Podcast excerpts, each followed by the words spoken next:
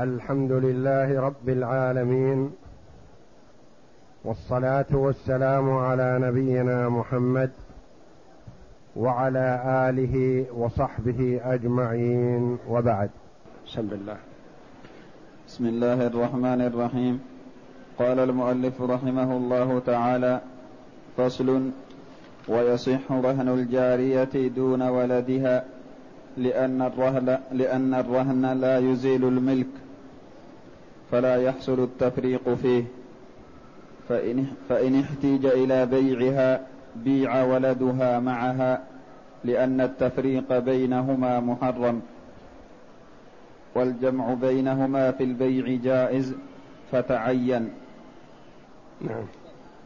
وللمرتهن. وللمرتهن من الثمن بقدر قيمة الجارية منه. وكونها ذات ولد عيب لأنه ينقص من ثمنها.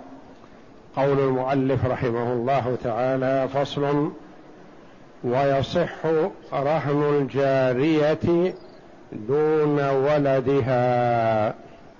الكلام فيما يصح رهنه وما لا يصح رهنه. ما لا يصح بيعه لا يصح رهنه. إلا ما استثني. فهذا في هذا الفصل الجارية لا يصح بيعها دون ولدها لأنه لا يجوز التفريق بين الجارية وولدها في البيع إلا أنه في الرهن يصح أن تكون الجارية رهنا وولدها ليس برهن.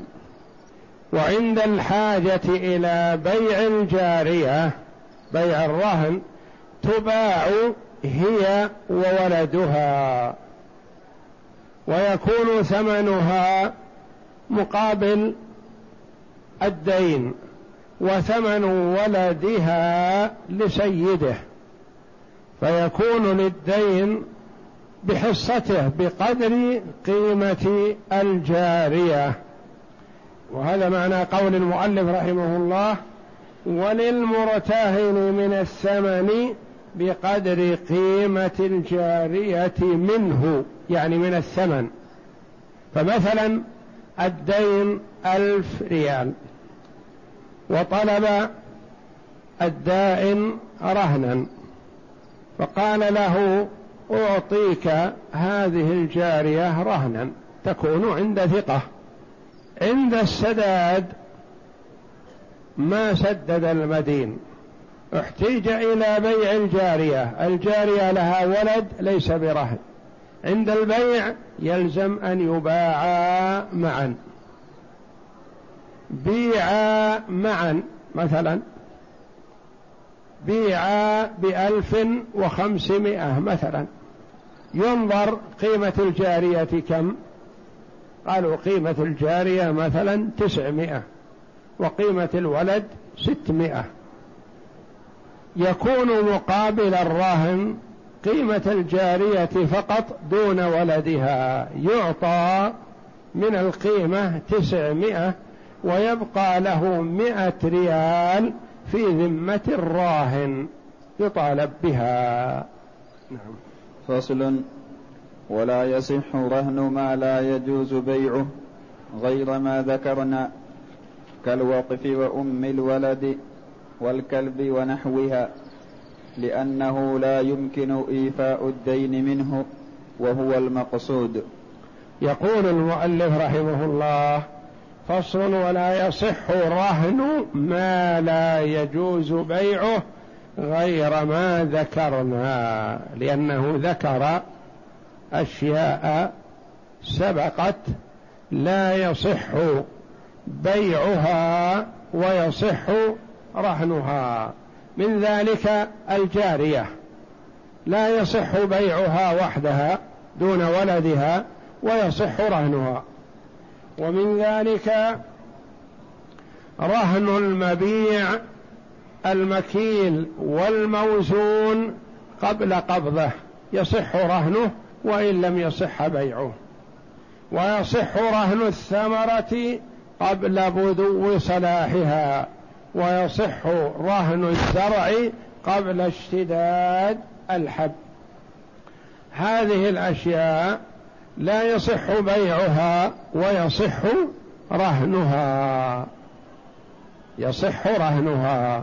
وغير هذه لا يصح بيع رهن ما لا يصح بيعه. نعم. كالوقف. الوقف لا يصح بيعه فلا يصح رهنه كذلك لأنه لا يمكن أن يباع فيستوفى الدين من القيمة. مثلا الرجل اشترى سلعة فقال له البائع أخشى أن تماطلني بالقيمة أريد رهن. فقال ما عندي ما أرهنك إلا وقف لوالدي.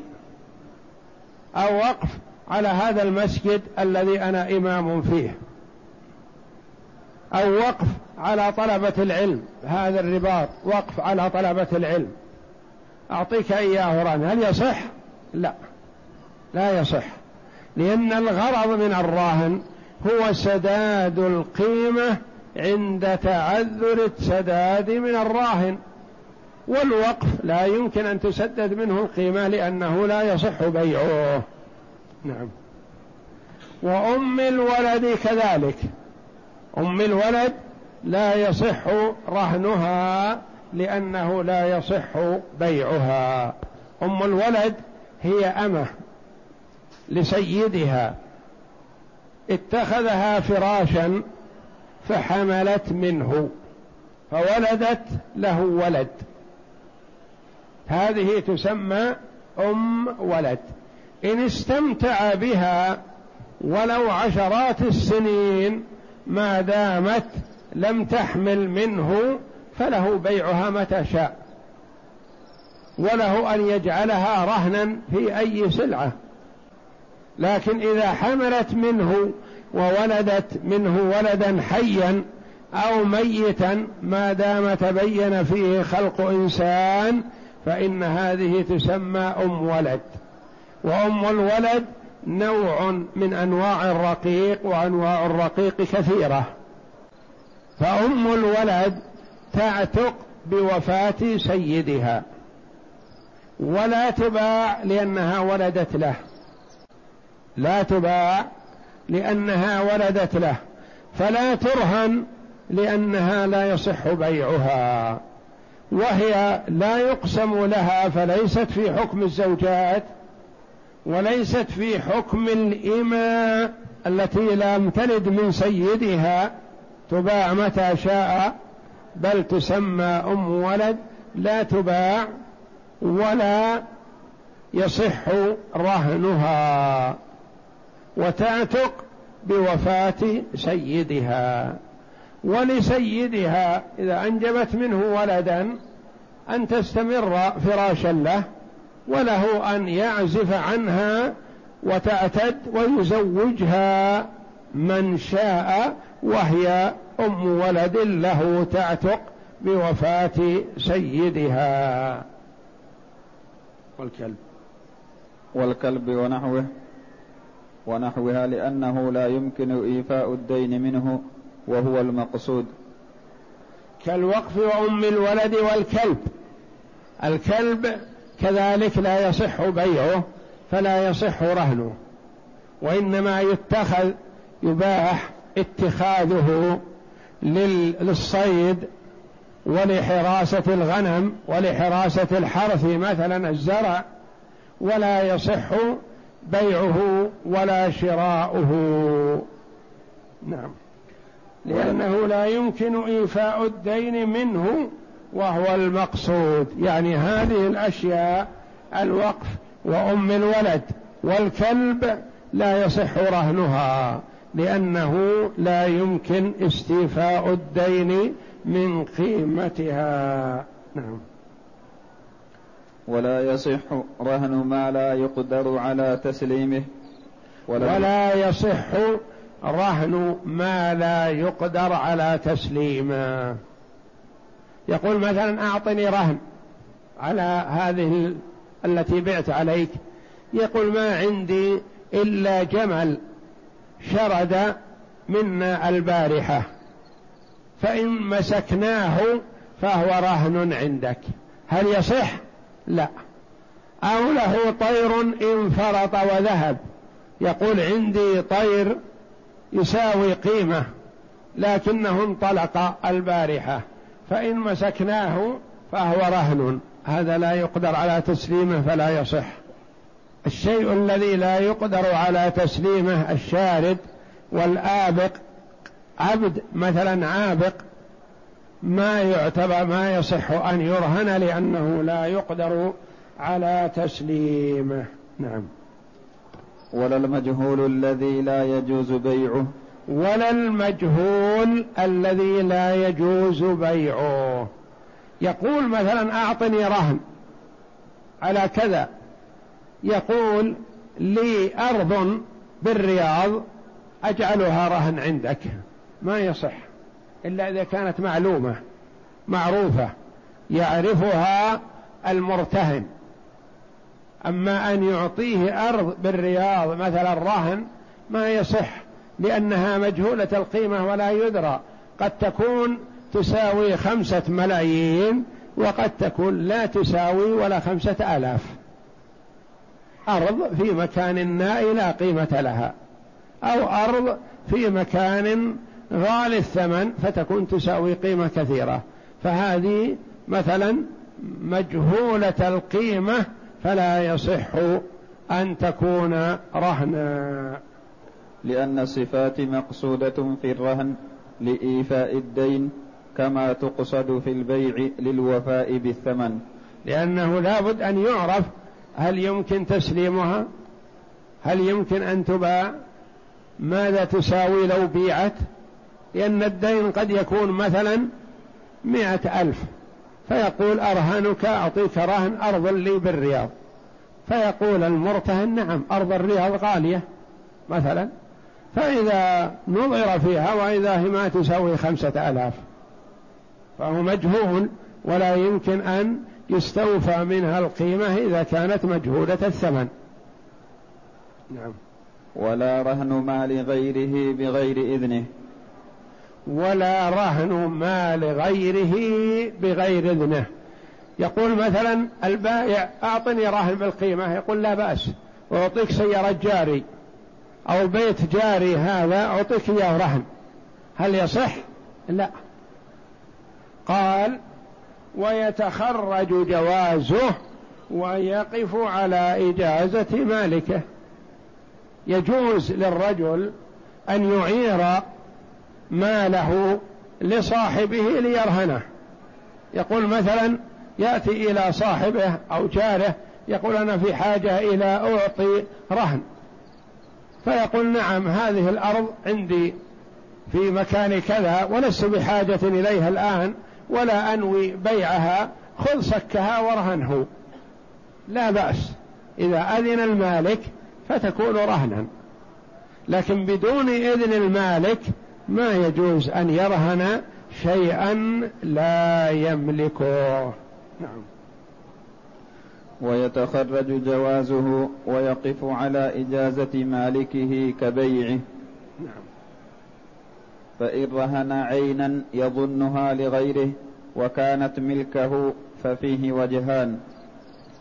أحدهما يصح لأنه صادف ملكه والثاني لا يصح لأنه عقده معتقدا فساده. فإن رهن عينا يظنها لغيره وكانت ملكه. مثلا قال أعطني رهن. قال أعطيك رهن هذه الأرض. وهو يظن أن هذه الأرض لأخيه مثلا.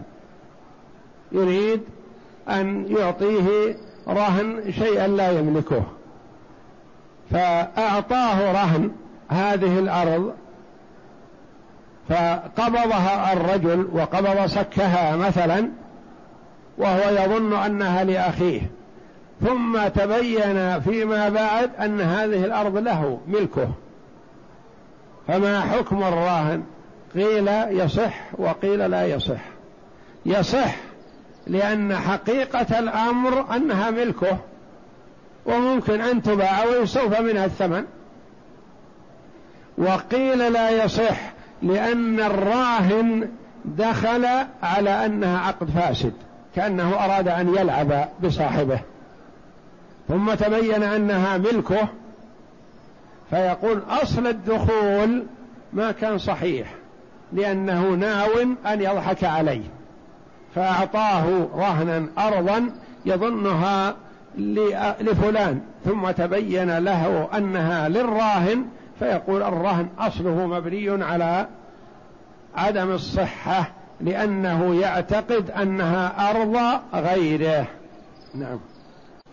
ولا يصح رهن الرهون بغي من غير إذن المرتهن لأنه لا يملك بيعه في الدين الثاني. ولا يصح رهن المرهون من غير إذن المرتهن.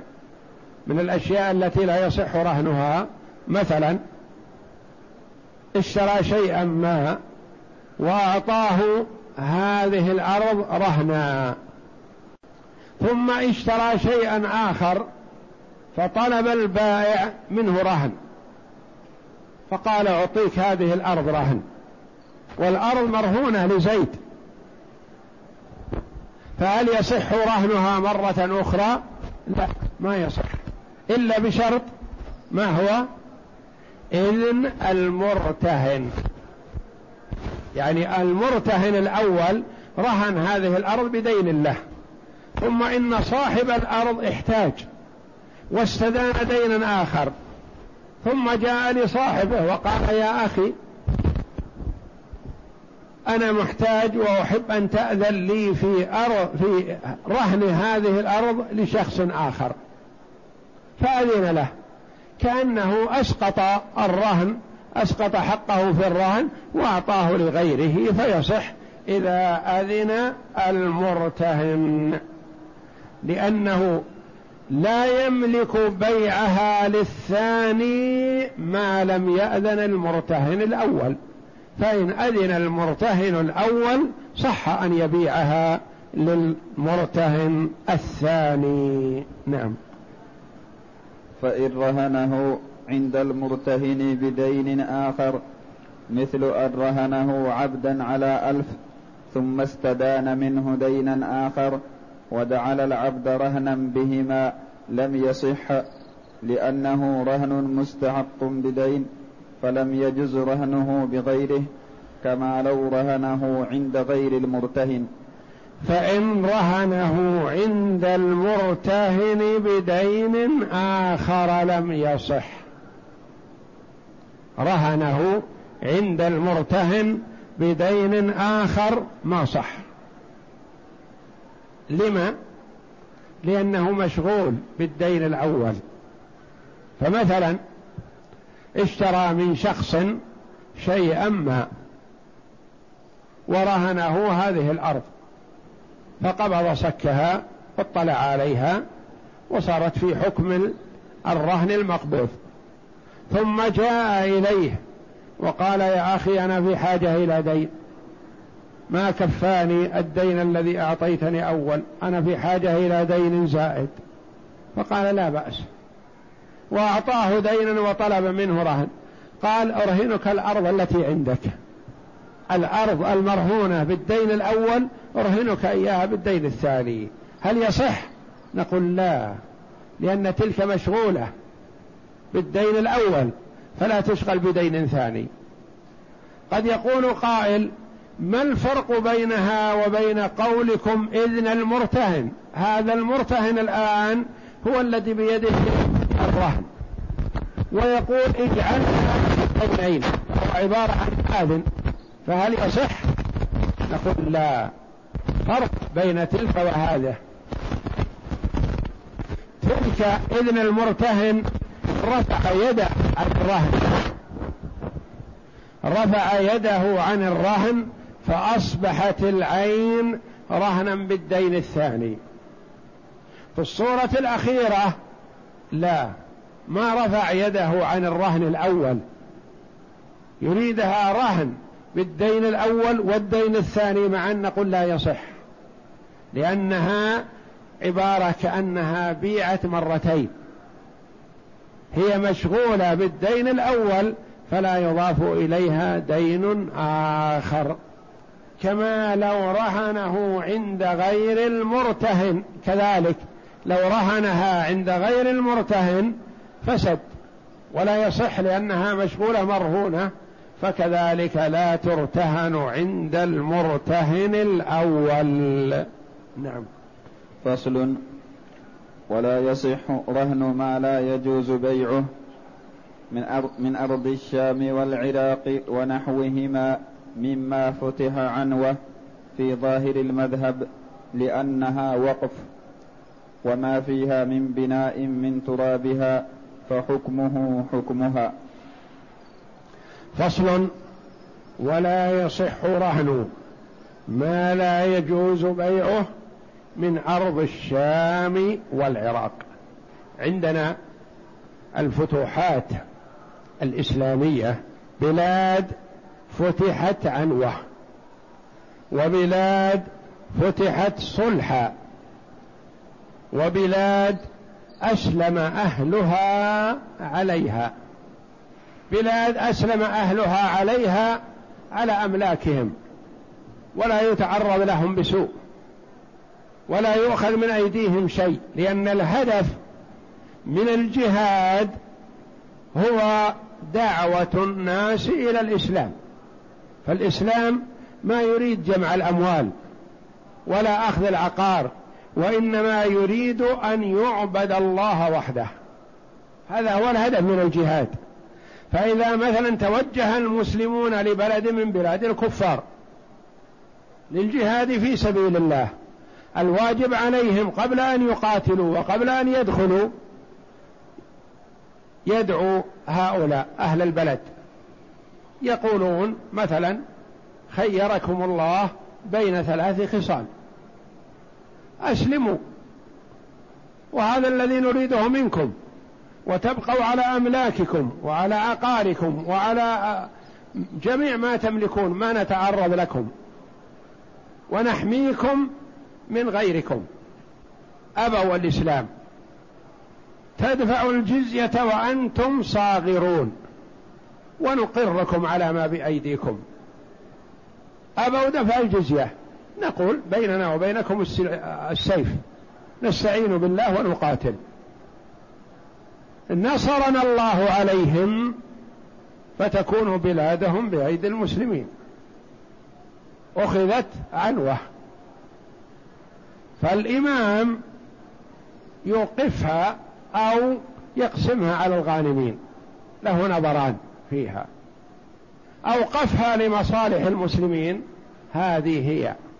مما فتح عنوه إذا اجتهد الإمام ورأى أن وقفها في مصالح المسلمين خير وقفها في مصالح المسلمين. هذه الموقوفة في مصالح المسلمين لا تباع ولا ترهن لأنها ليست ملك لا لزيد ولا لعمر وإنما هي ملك للمسلمين. وأما التي أسلم أهلها عليها فهي تبقى في أيديهم. وأما الذي كذلك أسلموا يعني استسلموا ودفعوا الجزية فيبقى عقارهم بأيديهم. تصالحنا وإياهم على شيء حسب الصلح مثلا رفضوا هذا وهذا وهذا نقاتلهم على اسم الله. ثم إذا استولى المسلمون على بلادهم للإمام فيها النظر. إما أن يقسمها بين الغانمين أو أن يوقفها في مصالح المسلمين أو يوقف شيئا ويقسم شيئا. فهذه أرض الشام وأرض العراق فتحت عنوة بالقتال بين المسلمين والكفار. وقتال المسلمين كما مر ليس الهدف منه المال وإنما الهدف إدخال الناس في دين الله. وأن لا يعبد إلا الله. فهذا هو الهدف.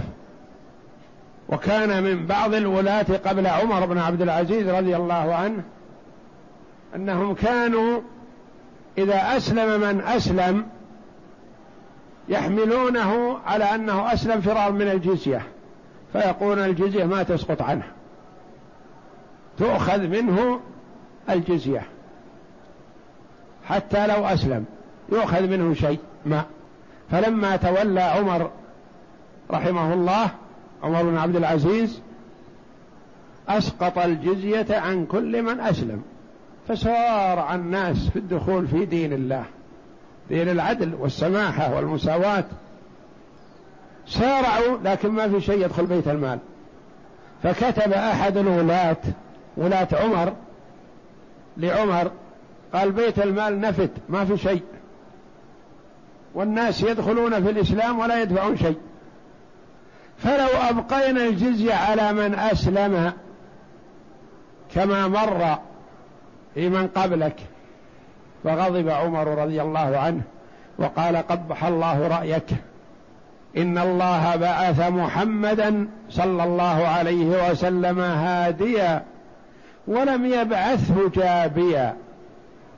ما بعث محمدا لجباية الأموال وإنما بعث محمدا صلى الله عليه وسلم لهداية الناس. وعمر يقصد نفسه أقل وأحقر من أن يسارع الناس في الدخول في دين الله أفواجا في في وقته.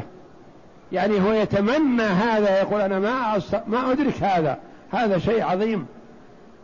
لو سارع الناس للدخول في دين الله حتى وإن كان في بعض قلوبهم مثلا فرارا من الجزية. فما أمرنا بالتفتيش عن قلوبهم وإنما لنا الظاهر. فمن أسلم فهو أخونا. له ما لنا وعليه ما علينا ولا نميز بين مسلم جديد ومسلم قديم. فالأراضي التي فتحت ثم وقفها الإمام على مصالح المسلمين. هذه قالوا لا يجوز رهنها. لما؟ هذه التي فتحت عنوة بيد هذا منها بيت وهذا بيده مزرعة وهذا بيده منها دكان. هل يجوز أن يرهنه؟ قالوا لا لأنه لا يجوز بيعه لأنه بيده مثلا بأجرة. فما يجوز أن يبيعه لأنه وقف. وما فيها من بناء ثم ما فيها من بناء لا يخلو. البناء الذي فيها قد تكون موادة منها فهذا البناء مثلها كذلك لا يجوز بيعه. إذا كانت مواده مستوردة مثلا اسمنت مستورد من الخارج. حديد مستورد من الخارج. أشياء مواد مثلا مستوردة من الخارج. قالوا يجوز رهنه رهن البناء وقيل لا يجوز. قيل يجوز لأن المرء يجوز أن يبيعه يبيع بناه وأنقاضه وقيل لا يجوز لأنه تابع للأرض. والتابع لها حتى وإن كانت مواده من الخارج فحكمه حكمها. وما فيها من بناء من ترابها فحكمه حكمها. يعني لا يجوز رهنه.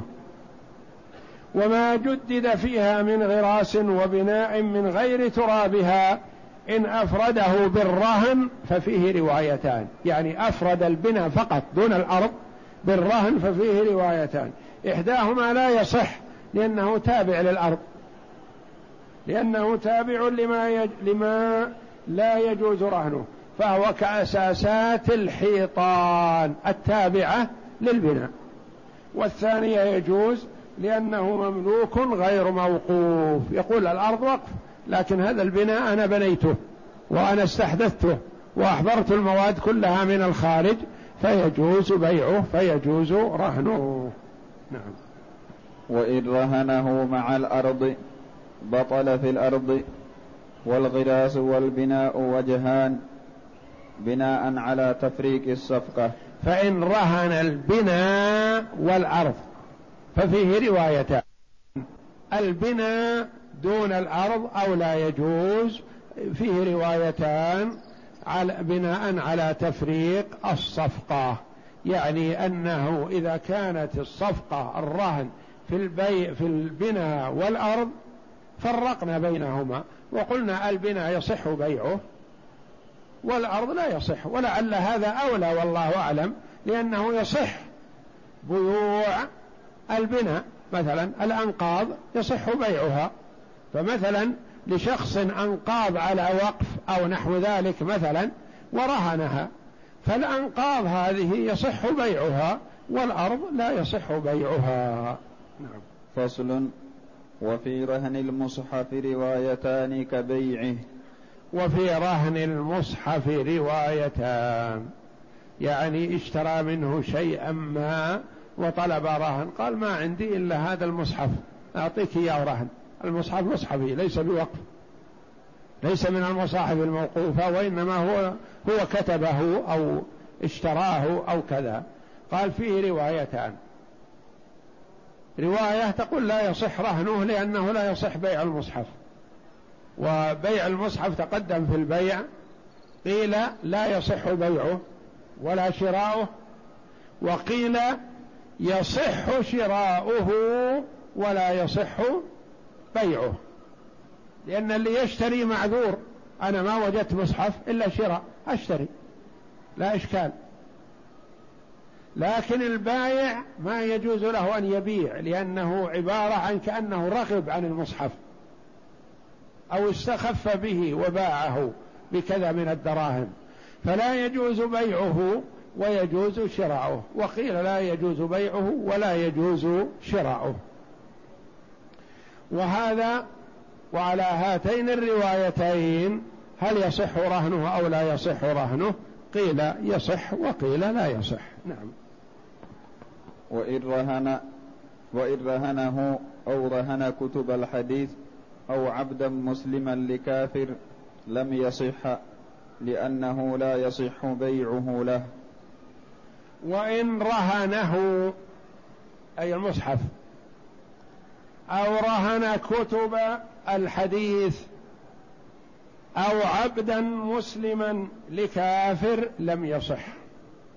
لأنه لا يصح أن يجعل المصحف عند الكافر. ولا يصح أن يجعل أن تجعل كتب الحديث النبوي عند كافر. ولا يصح أن يجعل العبد المسلم عند كافر. فيصح رهن كتب الحديث من شخص لشخص مسلمين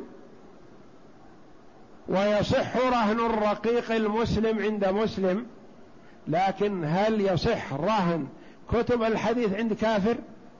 ما يؤمن عليها. هل يصح رهن مسلم عبد مسلم رقيق عند كافر؟ يصير بقبضته ويخدمه؟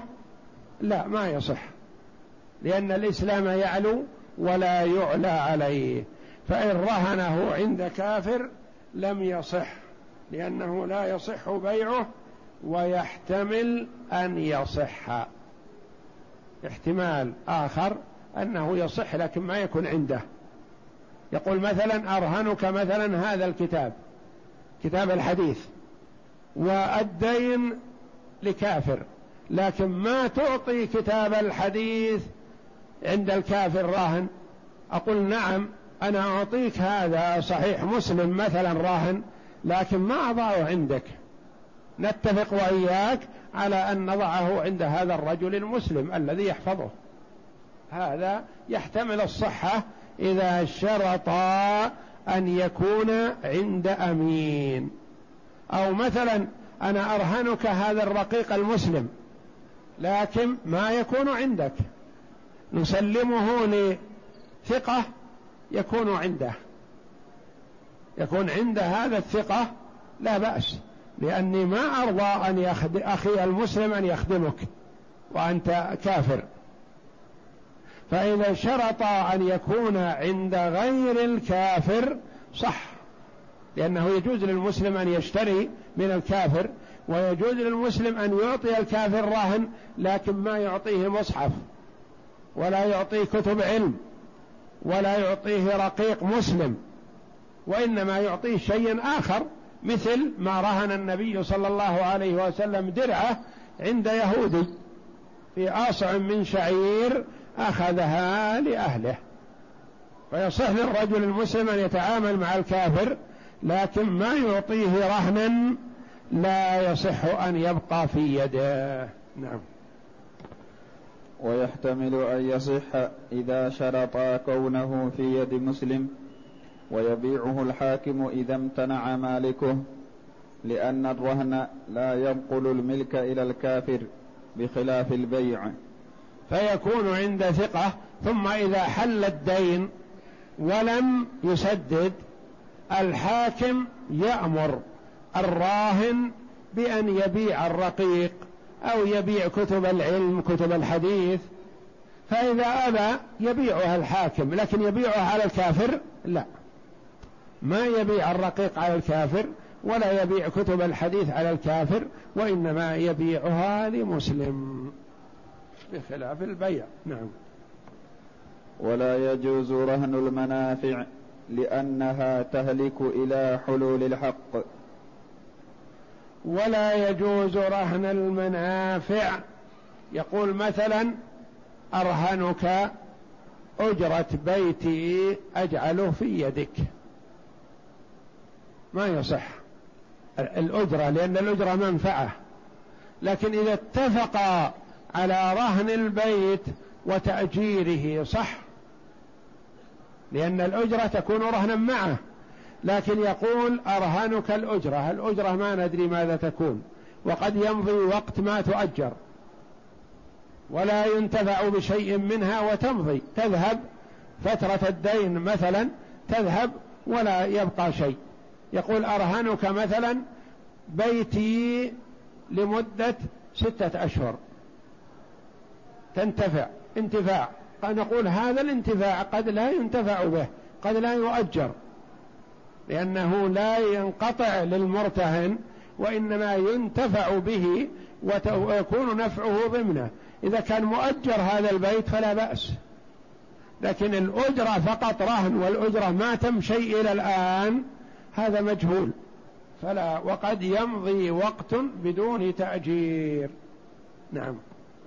ولو رهنه أجرة داره شهرا لم يصح لأنه مجهول. لأنه مجهول. قد تؤجر وقد لا تؤجر. نعم. ولو رهن المكاتب من يعتق عليه لم يصح لأنه لا يملك بيعه. ولو رهن المكاتب من يعتق عليه. المكاتب مثلا اشترى نفسه من سيده وبدأ يشتغل ويتصرف. اشترى في تجارته وفي حركته وفي عمله مثلا رقيق. ثم اشترى تجارة أخرى وأراد أن يرهن هذا الرقيق. هو من ضمن تجارة المكاتب. نقول إن كان ممن يعتق عليه فلا يصح رهنه. لأنه إذا ملكه عتق في الحال. إذا عتق المكاتب عتق هذا الذي معه وكان ملكه. أما ما دام هو وما بيده ملك لسيده فهو مملوك لسيده ما يعتق عليه. لكن إذا كان هذا الرقيق مثلا المكاتب اشترى أخته هل تعتق عليه في الحال؟ لا. لأن المكاتب وما شراه ملك لسيده لا يزال. عتق المكاتب عتقت عليه أخته في الحال لأنه لا يصح أن يبيعها. فكذلك لا يصح من المكاتب أن يرهن من يعتق عليه. المكاتب مثلا اشترى أباه يبيع ويشتري في الرقيق وهو رقيق نفسه ويبيع ويشتري في الرقيق وجد أباه يباع فاشتراه.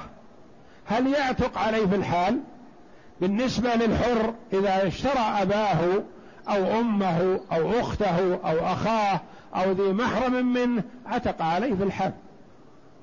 لكن المكاتب اشترى أباه هل يعتق عليه في الحال؟ لا لأن المكاتب إلى الآن ما له ملك. هو وما يملك لسيده فكأنه هو وأبوه أرقا لسيده.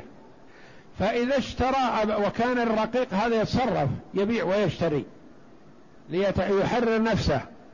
وكان عنده مما اشترى أباه أو أخاه أو أخته أو أمه.